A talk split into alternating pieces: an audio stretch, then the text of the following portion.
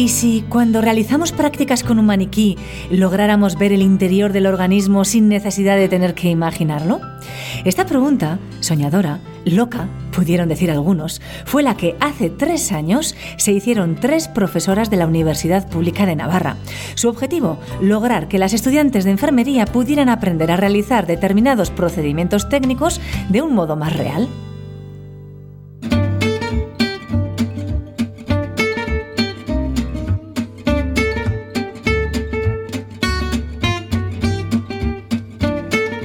Ciencia al Punto, el podcast de divulgación científica de la Universidad Pública de Navarra.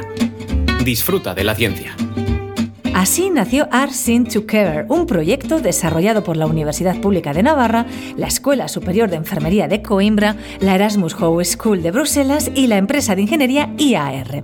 Este proyecto permite ver el interior del organismo durante la simulación de diferentes técnicas de enfermería.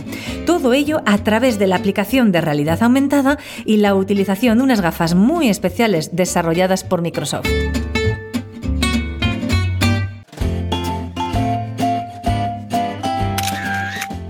Soy Leticia San Martín, soy enfermera y soy docente e investigadora en el Departamento de Ciencias de la Salud de la Universidad Pública de Navarra.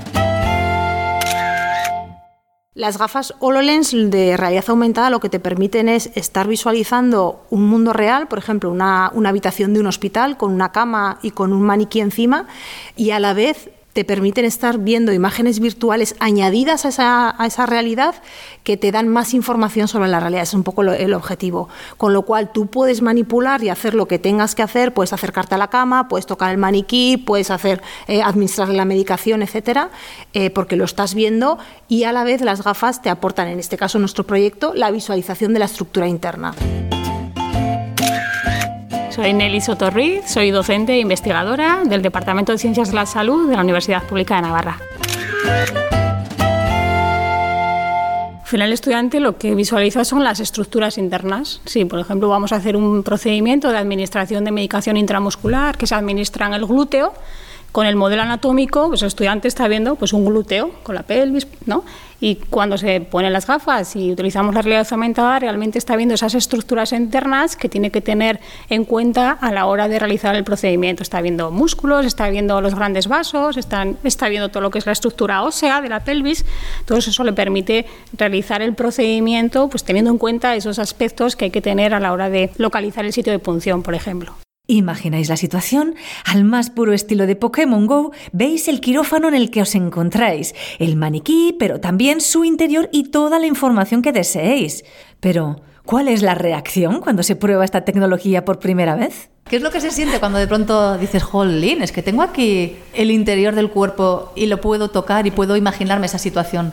La verdad es que eh, los estudiantes se sorprenden bastante, porque se ponen primero las gafas, les explicas un poco cómo tienen que hacer, cómo tienen que funcionar con ellas, etcétera. Se enfrentan al módulo anatómico, pero hasta ahí es todo normal porque eh, es lo que hacen normalmente. Y cuando la gafa reconoce el modelo anatómico y proyecta la imagen, la verdad es que la sorpresa es increíble porque son unas imágenes bastante reales, eh, te están, mezclas la realidad real del maniquí con la, con, la, imagen virtual y es bastante sorprendente. Y los estudiantes, muchos, eh, bueno, eh, no te diré exclamaciones, ¿no? pero sí que se quedan muy sorprendidos, incluso giran alrededor del, del maniquí viendo a ver si realmente se ve todo en 3D, que sí que se ve, se ve perfectamente. Allá donde te sitúes, se ven las imágenes desde todas las perspectivas y es bastante, bastante sorprendente. Sí, porque se une la sorpresa de la tecnología y de lo que estás viendo, ¿no? De las imágenes. Y que las imágenes quedan superpuestas perfectamente en ese glúteo sobre el que tienes que pinchar. Entonces eh, causa mucha sorpresa y, bueno, admiración, ¿no? Decir, ahí va, ¿no? ¿Esto qué es, no? Lo que llama, les llama muchísimo la atención.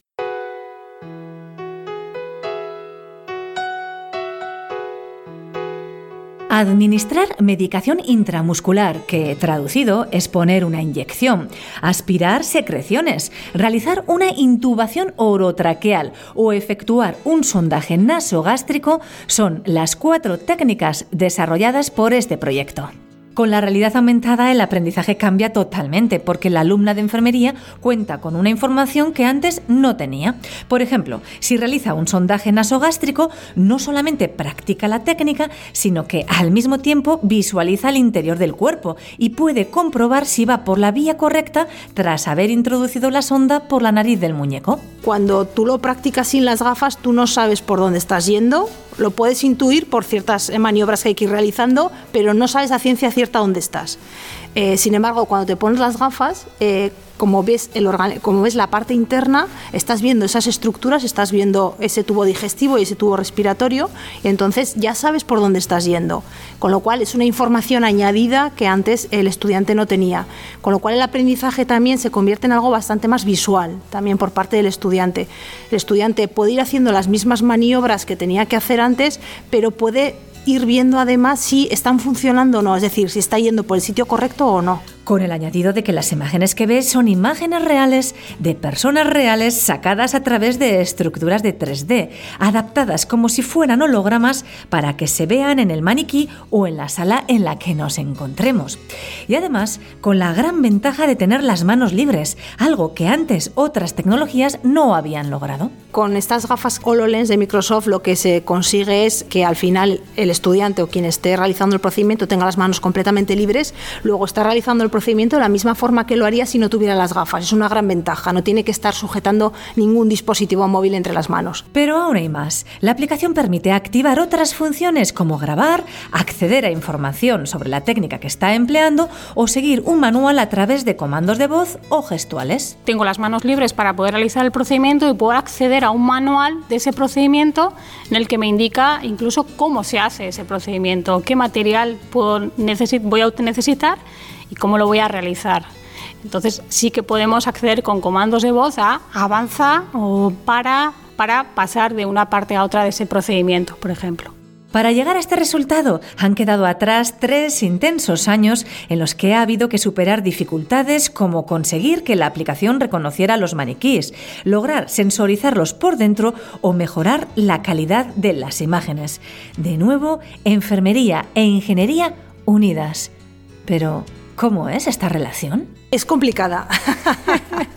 es complicada. Yo creo que el mundo de la salud y el mundo de la tecnología o de la ingeniería están llamados a, trabajar juntos, claramente, hoy en día, pero, pero es verdad que venimos de paradigmas diferentes, perspectivas diferentes, lenguajes diferentes, eh, esquemas mentales diferentes y, ha sido también un, proyecto muy interesante a ese nivel porque nos ha permitido conocernos, ¿no? Al final el ingeniero te habla de, una intubación orotraqueal y casi ya la está haciendo y tú al final pues bueno hablas de códigos y de, ¿no? O sea, hemos aprendido un poco a conocernos a saber de qué estamos hablando, y, pero, pero no ha sido fácil, no ha sido fácil, porque al final tú tienes un esquema mental, tienes una cosa en la cabeza que te parece que el de enfrente también la tiene, y en este caso el ingeniero no necesariamente la tiene que tener y viceversa, ¿no? Entonces, eh, nos ha costado, pero yo creo que ha sido, ha sido un proyecto bonito por, por el conocimiento mutuo que hemos tenido, y a raíz de ahí es verdad que ya puedes despegar a más proyectos porque ya nos conocemos y bueno,